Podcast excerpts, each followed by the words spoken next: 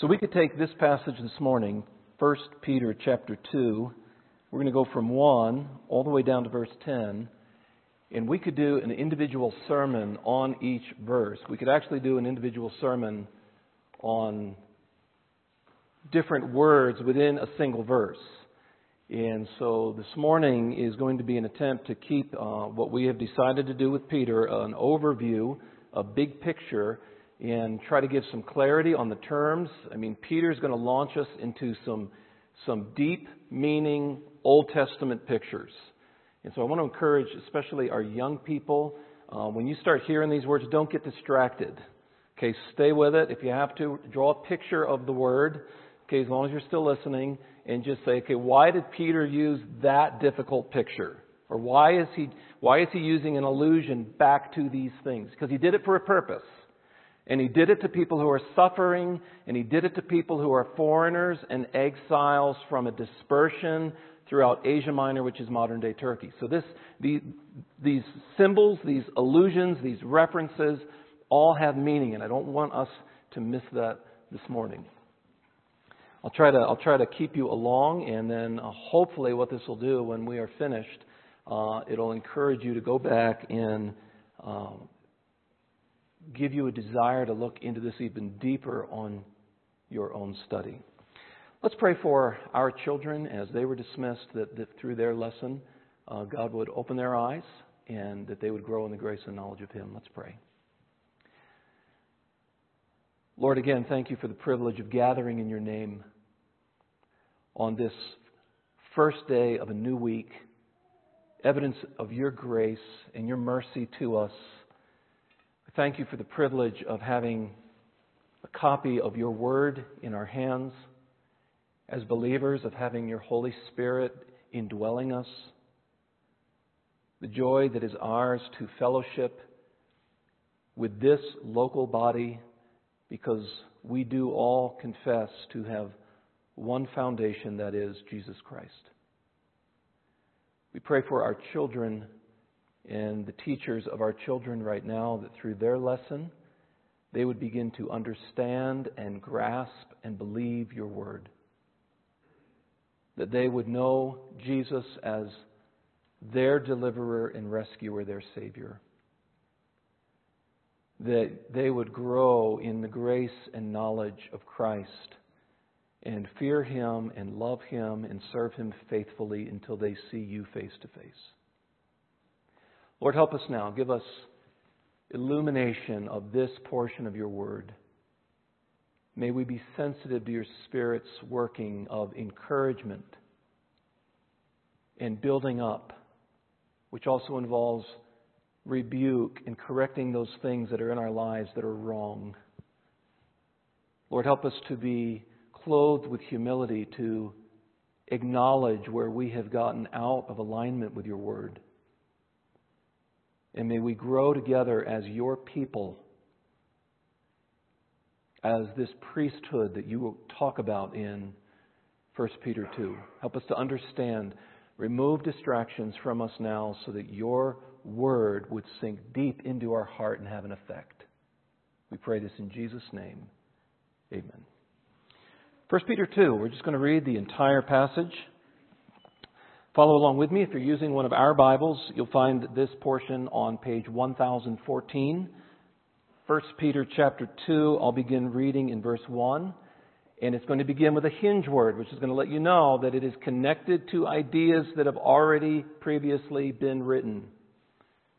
1 Peter 2, verse 1. So, Put away all malice and all deceit and hypocrisy and envy and all slander.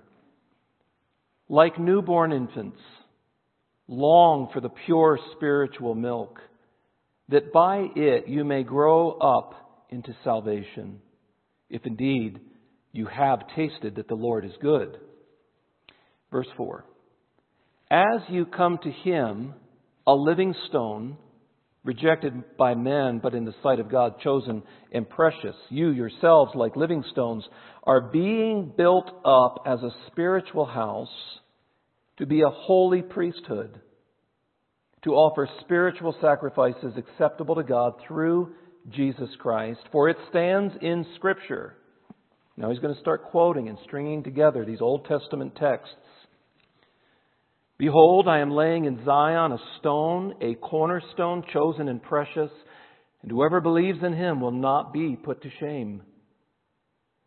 So the honor is for you who believe, but for those who do not believe, the stone that the builders rejected has become the cornerstone and a stone of stumbling and a rock of offense.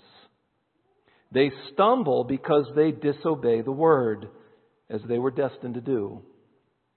But you are a chosen race, a royal priesthood, a holy nation, a people for his own possession, that you may proclaim the excellencies of him who called you out of darkness into his marvelous light. Once you were not a people, but now you are God's people. Once you had not received mercy, but now you have received mercy. Grow up, build up, like infants, like living stones. He's got these strange metaphors that start to come to the surface. Here's the big picture of Peter as we continue through the series. The reality of present suffering, which I think most of us can relate with, even though we're not in the exact scenario of Peter's readers, original readers, the reality of present suffering and our hope in the reality of a future glory. And that's where we're at. Peter addresses them. Look at chapter 1, verse 1. Peter, an apostle of Jesus Christ, to those who are elect exiles of the dispersion, temporary residents.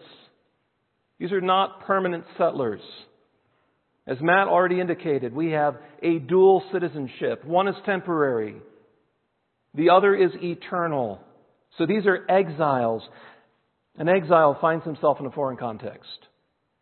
Or you can interpret it pilgrims, and a pilgrim is someone that is on a quest living for another place and another time, a place spiritually that they have never seen in a time that has not happened yet. So this is all going to demand faith as pilgrims and exiles. We haven't mentioned this yet in detail, but this letter was probably written just before July AD 64. And that is when Nero, probably, most likely, it was Nero who burned down the city. He had a lust for building. There was no more room to build, so he decided, history says, to, that he would burn it to the ground so he could build larger and better. And history also records how he went forward and most likely then blamed the Christians for setting the fires. Just to put that into context, 30 years before Peter writes this letter, approximately 30 years, Stephen was martyred. Shortly after that, Paul was converted. It's the Apostle Paul and Peter who are ministering now together. Those are the two key personalities in the book of Acts. It is suggested that Peter may have witnessed the martyrdom of the Apostle Paul. He's writing this to a dispersed people. Approximately 22 years before this, James was beheaded by Herod Agrippa. 15 years before the writing of this letter, the Jews were expelled from Rome. In 64, Nero launched a persecution. During that time period, both Peter and Paul were executed. And then 16 years later, Domitian, the emperor, developed emperor worship and led a severe persecution for believers.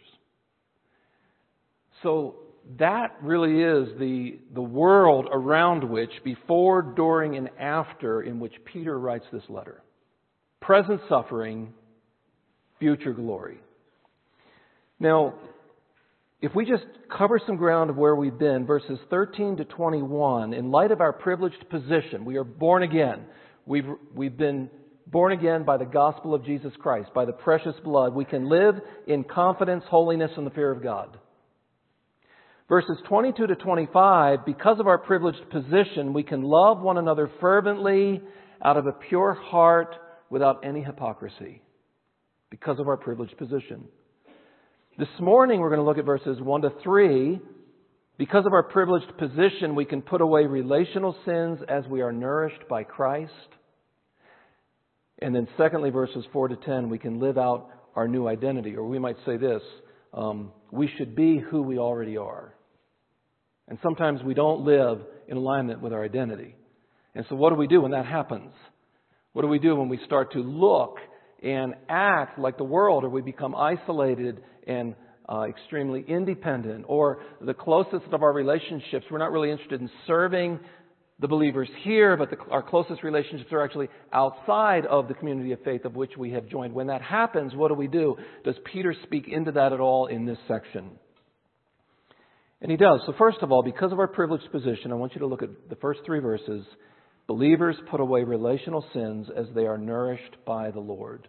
Or, really simple, here, here's the picture Peter uses be like infants. And that's the picture. The second one, be like living stones. Okay, so one of those images is clear, the other one, living stones, we'll get to that. Okay, verse, verse 1. So, put away. This refers back to, there was a digression that Peter took, an inspired digression, but he took a digression, and that word so is actually going to connect back to chapter 1, verse 22. Look at verse 22 of chapter 1 having purified your souls by your obedience to the truth, right? The gospel is a command, repent and believe. For a sincere brotherly love, love one another earnestly from a pure heart. Verse 1 of chapter 2 explains in more detail what is involved in loving one another earnestly. So you need to put away something. You need to give it up you need to get rid of. What are we getting rid of? What is it? If I'm going to love without hypocrisy, if I'm going to love genuinely, if I'm going to love earnestly, if I'm going to love you that way, you're going to love me that way, you're going to love this side that way, what does that look like? What does that entail? Earnestly, fervently, genuinely. Okay, so you're going to put off attitudes and behaviors which harm community. That's exactly what Peter is addressing because later on, as living stones, we are built up into one spiritual house, one building. So, if we're going to love one another that way and interact in community that way, genuine love requires ridding our life of attitudes and behaviors that destroy community. The idea of put off is used by Paul in Ephesians. It's used in other places. And it's used also of taking off clothes or dirty clothes. Have you ever been in work clothes? And they just stink and they're soiled and you don't even want to be near people. You don't even really want to be near family. I remember one time when we were on deputation, uh, a gentleman allowed us to stay in a single wide trailer uh, with our three children as long as I did some work on the farm. And so I learned how to drive a Farmall tractor and I learned how to uh, drive a John Deere putt putt and learned how to bush hog, but it was that one day when I had to shovel out the manure that was caked a couple feet thick that I put my boots on and my jeans and I went out and shoveled. And you know, if you've ever done that, you shovel it and all the steam comes up, right? And, and basically all your senses go numb, which is a gift. It's a real gift. But not numb to your family, right? Or to others that are around you. So you get initially you're trying to be real careful, right? And then a little bit of splattering, like, ah, no, not my jeans. And then, then you don't care. So you come out, and the, what you want to do, all you're thinking about is not sitting down and eating. No. You're thinking about taking off those clothes and getting rid of them and washing. That's it. Put away these things. Put away this filth. What is the filth he talks about. Look at verse 1 all malice. That's evil or wickedness, including not only harmful intent, but also any actions harmful to others. It's the opposite of virtue. Put it away. And if, you, if, and if you've chosen as your, your close friends those who are described by this, you may need to put them away too. He who walks with wise, the wise shall be wise, but a companion of fools will be destroyed. Put away all malice. Put away, verse 1, all deceit. trickery or deception or falsehood that harms others. It is bent on harming other people through causing suspicion or doubt or something that is deceptive. He comes back and he says in verse 1 and hypocrisy. That's the masking of, this isn't just trying to be someone you're not. I mean, that's, that's entailed in this concept. But it's the masking of inward evil by an outward show of righteousness. It's the masking of ill intent while being perceived as taking the high road. It's purposefully trying to hurt others while giving everyone else the perception that you're trying to help them. You got to put that away. Jesus told the Pharisees in Matthew 23, 28, so you also outwardly appear righteous to others, but within you are full of hypocrisy and lawlessness. Jesus told them in Mark 12:15, but knowing their hypocrisy, he said to them, "Why put me to the test? Have you ever felt wrongly tested? Have you ever felt entrapped? Have you ever felt entrapped in a Christian culture? Set up for failure? Jesus asks, Why do you put me to the test? Why are you testing me to get me to fail in front of other people? Of course, the Lord could not, but he, he identified their hypocrisy. Peter uses this word, and Peter very well knew experientially what hypocrisy was. Galatians 2 records this. Before certain men came from James, Peter was eating with the Gentiles, but when they came, other men, the Judaizers, he drew back and separated himself, fearing the circumcision party, and the rest of the Jews acted hypocritically along with him, so that even Barnabas was led astray by their hypocrisy. And Peter was rebuked to the face by the Apostle Paul. And now Peter tells us you want to love genuinely, you want to love earnestly, you want to live in community in a Christ like way, you need to put away all malice and all envy and all slander and hypocrisy. That's what he says in verse 1. He talks about envy. What is envy anyway?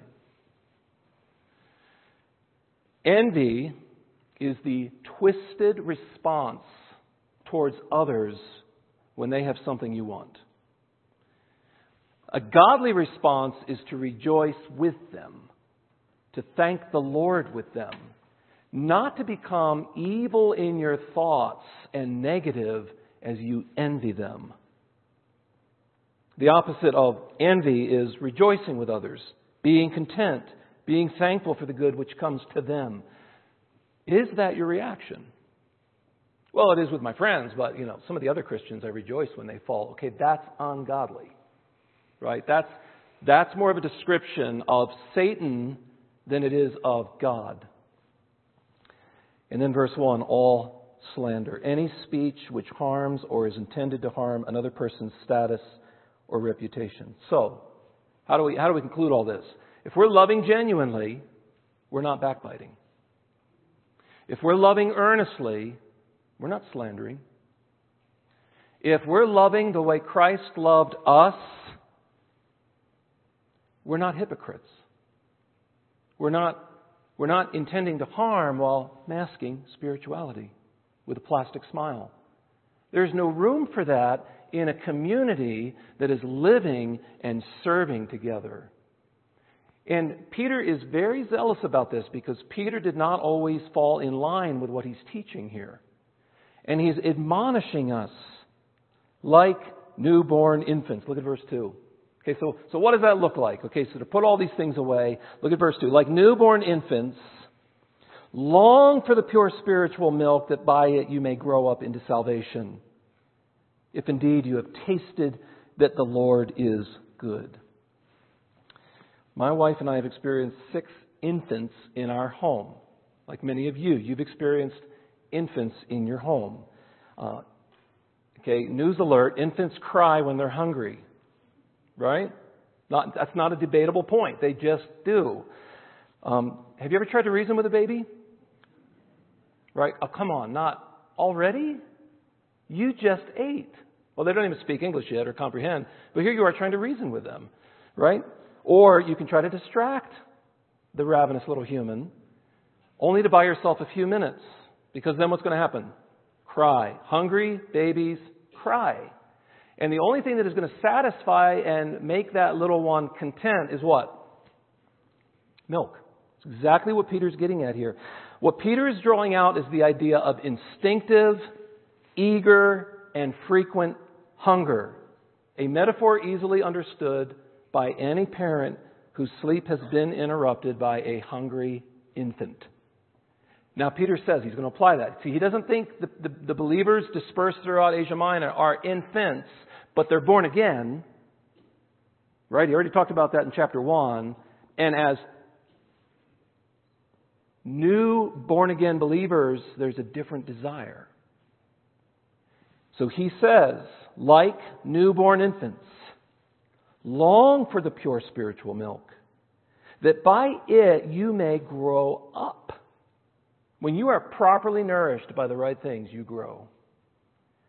So, what is it? What was in your diet last week that gave evidence that you desired, you hungered, you longed for God?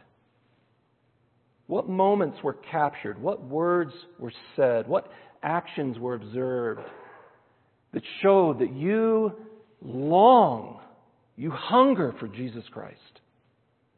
And it's not just his word, it's a very difficult word that Peter uses here for spiritual. It's only used one other time. That's in Romans 12:1 where we offer to God spiritual sacrifices. Because he uses the common word for spiritual at other places in this letter. This one's different. And it connects it back to the logos, the word, but it's more than just the written word. There is actually a hungering and a desire and a pursuit that is supernatural, that is after Jesus Christ, the word. He is the one that nourishes. Yes, through his word, but by his spirit and through a relationship. It's instinctive, it's eager, it's frequent. And it results in ethical transformation. The word pure, when this is applied to objects like wheat, has the sense of pure, unadulterated. And so the spiritual milk in view here is free from all impurities. It is pure and holy and desirable. The milk metaphor is further helped in verse 3. Look at verse 3. And what Peter's going to do is he's going to quote Psalm 34. He's going to quote Psalm 34, verse 8. If indeed you have tasted that the Lord is good. Again, he incorporates that sense. It's a unique sense of all human senses because it actually involves internalizing something and digesting it. There's actually a a voluntary placing inside so there is nourishment received. Remember Psalm 34, where it says, Taste and see that the Lord is good. Do you remember the situation? David, in seeking asylum from King Saul, goes down to Gath, where the Philistines were, where he had already defeated Goliath, and he's standing there and they reject him. He's a stranger, he's a foreigner, he's an exile. And he is in exile. And he goes down there and, and, and, he realizes that the king of Gath is not going to accept him, so he plays the madman and he runs off and he goes into the hill country and he finds a cave with his men. And it's probably there or shortly after he pens Psalm 34. So Peter has that in his mind to his original readers who are in a strange place. They're exiles, they're foreigners, they're rejected. But what did David find and what will the recipients of Peter's letter find as they live among Roman unbelieving people up in Asia Minor. Acceptance with who? Acceptance with God. If indeed you have tasted that the Lord is good, it's real. Taste it, experience it, internalize it, be satisfied with Christ. The Lord of Psalm 34:8, Yahweh, is here, Jesus Christ. And before we transition into the next section, ask yourself this question Is that true of you? Have you tasted that the Lord is good? Do you love like this? Do you love earnestly? Do you love genuinely? Even those who are not like you? Even those who irritate you? Even those with whom you have almost nothing in common except that they too profess Jesus Christ as Lord and Savior? Are you satisfied in Christ this morning? Or perhaps your taste has been deadened by sin, your growth stunted by tasting the wrong things.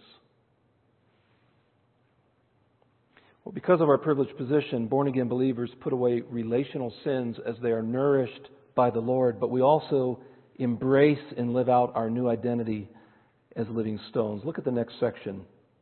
Look at verse 4. Because Peter, Peter now is going to explain their identity in the community into which they have been born again into. Look at verse 4. As you come to him, as you draw near to him, and only believers enjoy the privilege, once reserved only for priests in the Old Testament, of drawing near to God. And we do so confidently in Christ. So here's the sense of this entire passage. Let's read it. As you come to him, a living stone, rejected by men, but in the sight of God chosen and precious, you yourselves like living stones. So, as you, present participle, continually draw near to Him, as you continually come to Him, and now regularly through worship, you are, here's the main verb, built up. Okay, so here's the picture. Everybody looking up here real quick. As you draw to Him, as you come to Him continually, regularly, moving towards Him, because you can, because you're a priest, and you can draw near, not once a year. You can do this every day, every moment. As you are drawing near to Him, now at your new birth, right? At new birth once, and now consistently through worship, you are being built up. How does that affect us as a church? Would you call this a healthy church if 10% of the membership of Highlands Baptist Church were drawing near to God? Can we be built up if 10% are drawing near? Once at new birth and now regularly through worship and trust and obedience. Jesus says, You are my friends if you do whatsoever I command you. Is it a healthy church? And I don't know the percentages, and I haven't done I haven't done interviews, and I'm just using this by way of illustration. But what if 20% weren't drawing near? Let's, let's reverse the percentage a little bit. And they chose to hang on to envy and malice and slander. Does that affect the community here? Absolutely. Does that affect our mission to this line of houses right here? Absolutely. So Peter is writing to believers who are suffering, who are living next to neighbors who are hostile. They are rejected, they are shamed, they are launching into severe persecution underneath Nero and then Domitian, and he is telling them, as you draw near to Him, as you come to Him, a living stone, so you're saved by Christ and now you're drawing near to Christ. He's rejected by men, but in the sight of God, chosen and precious. You yourselves, like living stones, are being built up as a spiritual house to be a holy priesthood, to offer spiritual sacrifices acceptable to God through Jesus Christ. Okay, let's, let's try to unpack these images quickly so we understand what he's talking about, and so we can allow Peter, under inspiration of the Holy Spirit, to speak into this household, this priesthood, this community. A living stone and living stones, verses 4 and 5.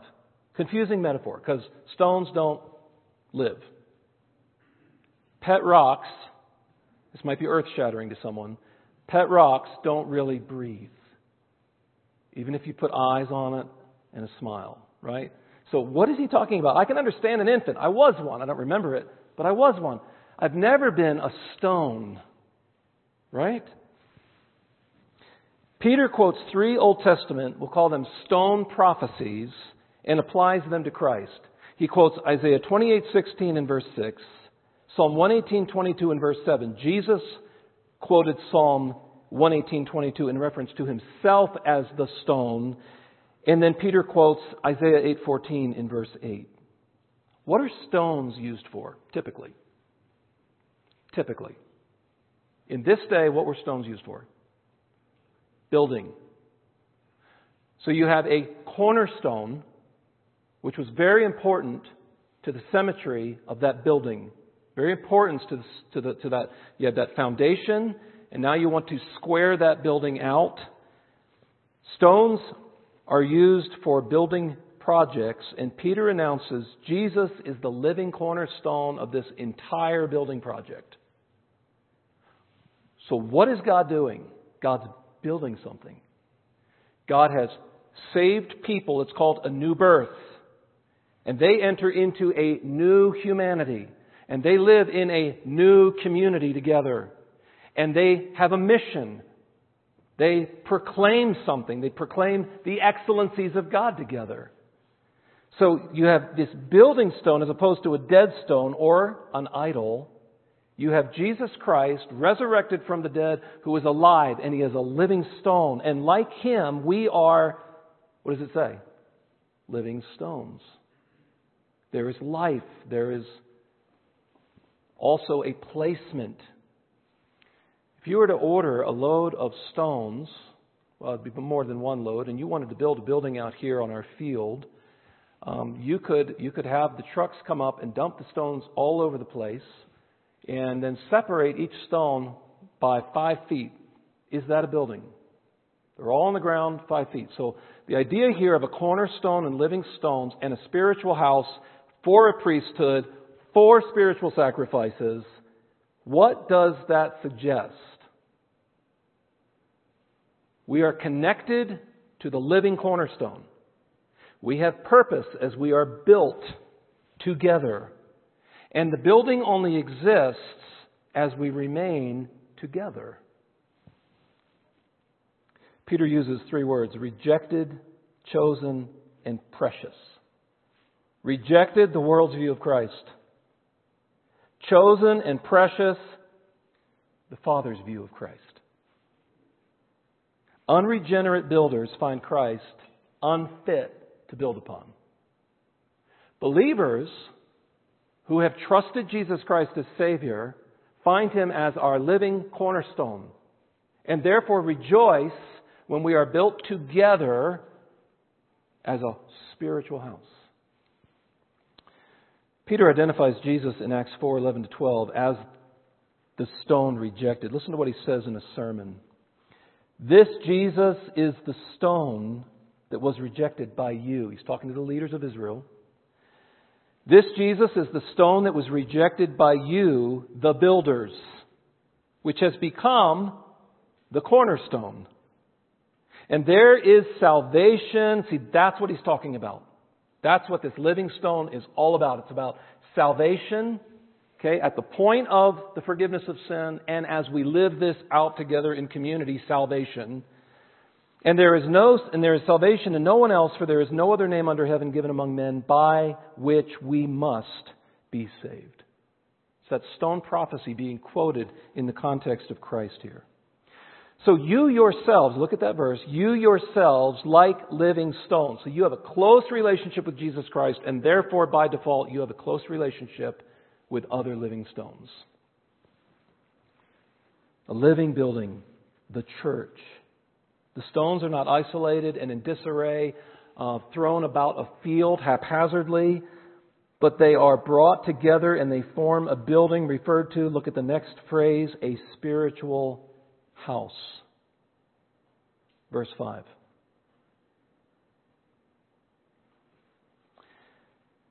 People's stones are used to build a living spiritual house. William Barclay. William Barclay uh, has a little commentary set Almost all of them are light blue Uh, what he does really well in there is he provides illustrations and Greek word studies. Uh, some of his actual comments I don't recommend, but what William Barclay does very well is il- illustration and word studies. And when he came to this living house, he recounts a story that conveys a similar concept about Spartans. There was a Spartan king boasting of boasting to a visiting monarch about the great walls around Sparta. And when the visiting monarch came and visited Sparta, he saw no walls. And he said, Where are the renowned walls of Sparta? The Spartan king pointed to his army, army and he replied, These are the walls of Sparta, every man a brick.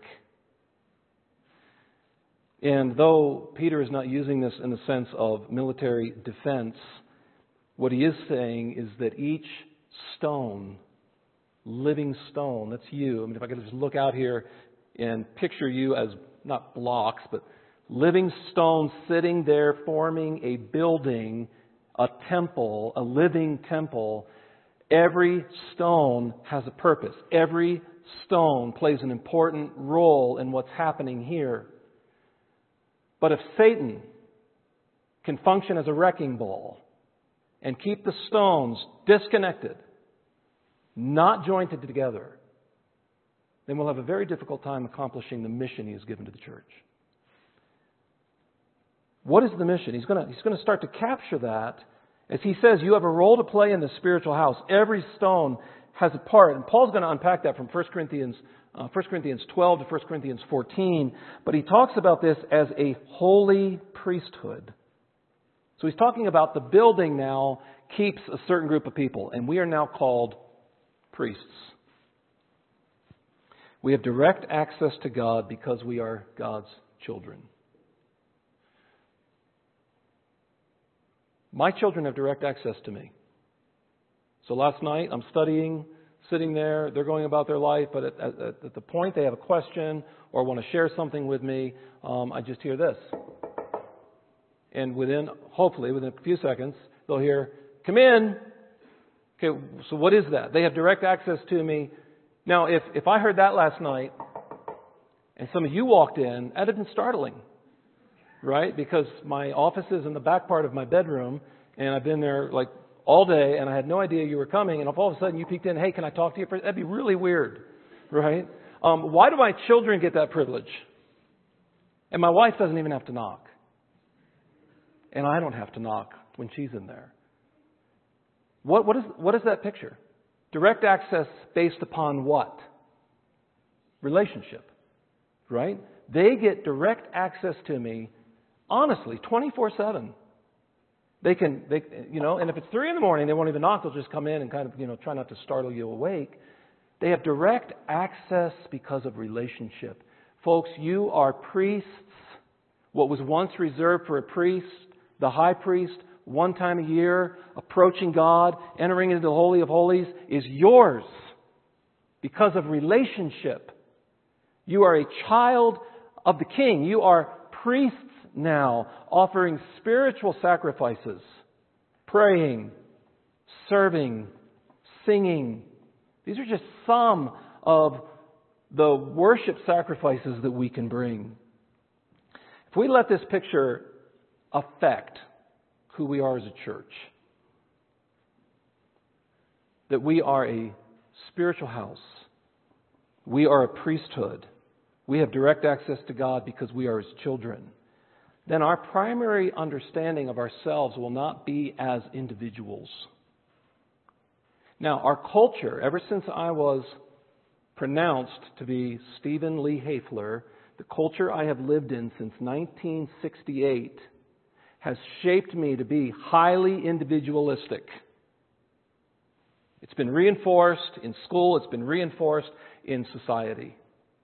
And so it's very difficult for us when we, when we read this to allow our thinking to go back to what Israel would have understood by way of community. When they thought about themselves, it wasn't necessarily standing out from the group, it was how to be an effective part inside the group. So as we are a spiritual house and a priesthood offering sacrifices, we have to start thinking about how we are living life together And that life cannot happen if we hold on to sins addressed in 1 Peter 2 1 to 3 that destroy and undermine community. It's only going to be possible as we love like Christ loves. Embracing this actually affects the purpose of the church as brothers and sisters. So, does culture shape our church? Absolutely. And, and we speak into that culture, and sometimes we engage the culture, sometimes by being countercultural. But we do not let cultural set the agenda for the church. The culture does not get to say this is the purpose of the church. The purpose of the church is set by Jesus Christ Himself. Quickly now, verse 6. Because why does that even matter? What's the big deal? Why can't I just keep living my life independently, choosing my friends outside of this somewhat awkward group that gathers with me on Sunday, so my greater friends are going to be outside? Why can't I just keep living independently and letting Sunday simply be my contact with church people? Here's why. Because we'll never accomplish mission if that's our mindset. We'll never learn how to love as Christ loved as long as we are hyperly selective. Matter of fact, our love will distort into what the Pharisees did. Jesus says, You love only because they love you. Why does this matter? Because we are on mission together. Look at verse 6. Behold, I am laying in Zion a stone, a cornerstone chosen and precious, and whoever believes in him will not be put to shame. That's our mission to proclaim the excellencies of God who called us out of darkness into his marvelous light. How else? What other place on earth, what other house, what other spiritual building is going to, is going to announce that news? It's interesting that Peter is going to contrast now shame and honor. Whoever believes in him will not be put to shame. See, they're being shamed right now for following Christ. In Asia Minor, they're being persecuted, and families are being killed during Peter's time. And, and in our day, it is becoming more and more of a shame to proclaim an exclusive message that there is one way, and his name is Jesus Christ. J.H. Elliott comments on this. Peter's readers were receiving a barrage of verbal abuse designed to demean discredit and shame the believers as social and moral deviants endangering the common good. This procedure of public shaming was employed as a means of social control with the aim of pressuring the minority community to conform to conventional values and standards of conduct. It came with a societal shame. But Peter's going to lift their eyes. Remember, present suffering, future glory, faith in future realities. So he said, Yes, but you're not going to be ashamed when you place your faith in Him. Look at verse 7. So the honor is for you who believe. But for those who do not believe, the stone that the builders rejected has become the cornerstone. And a stone of stumbling and a rock of offense. They stumble because they disobey the word as they were destined to do. Folks, to reject Christ is to trip over him and fall permanently. Unbelief is their disobedience. Jesus came preaching, repent and believe. And people who say, no, trip over the same stone that is providing and creating a new humanity, a new building. Why do they do that? Verse 8 they disobey the word, they reject the gospel message. That's how Peter uses it throughout the letter. He, and then he adds this as they were destined to do. See, when God set the cornerstone, he knew there would be two consequential outcomes acceptance and honor, rejection and ultimate shame. In conclusion, look at verse 9.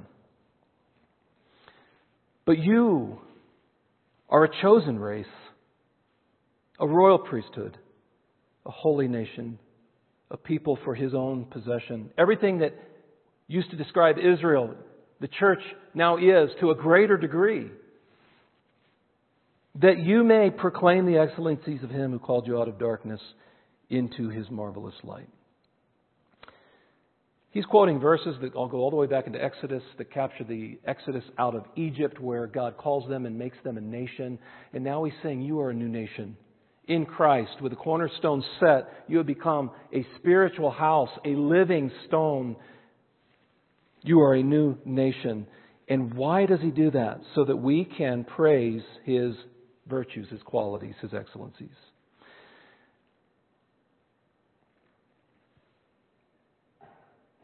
Two closing thoughts. How are we to accomplish then the purpose of a stone as living stones? How, how then are we supposed to do that? Like newborn infants, desire Christ. As newborn infants, that is our singular desire. So that we put away all malice, all hypocrisy, all slander, not only like newborn infants, but like living stones, connected to a cornerstone.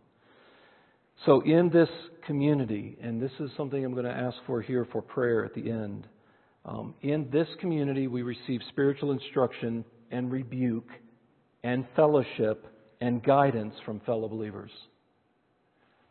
In this community, we contribute with our giftedness to the building up of the body as we remain on mission.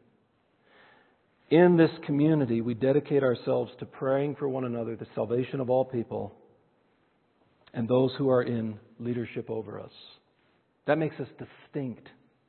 That makes us exiles. In this community, we choose to love as Christ loves. Not as hypocrites love, not as the Pharisees love, but we choose to love unconditionally and sacrificially, which means we will lovingly not tolerate backbiting.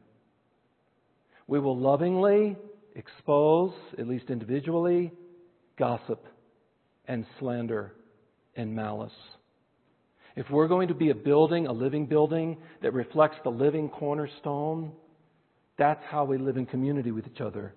In this community, we engage in proclaiming the excellencies of Him who called us out of darkness into His marvelous light, which is one of our essentials. Proclaiming Jesus in word and action from our neighborhood to the nations, but that can only be done by people who accurately reflect Him.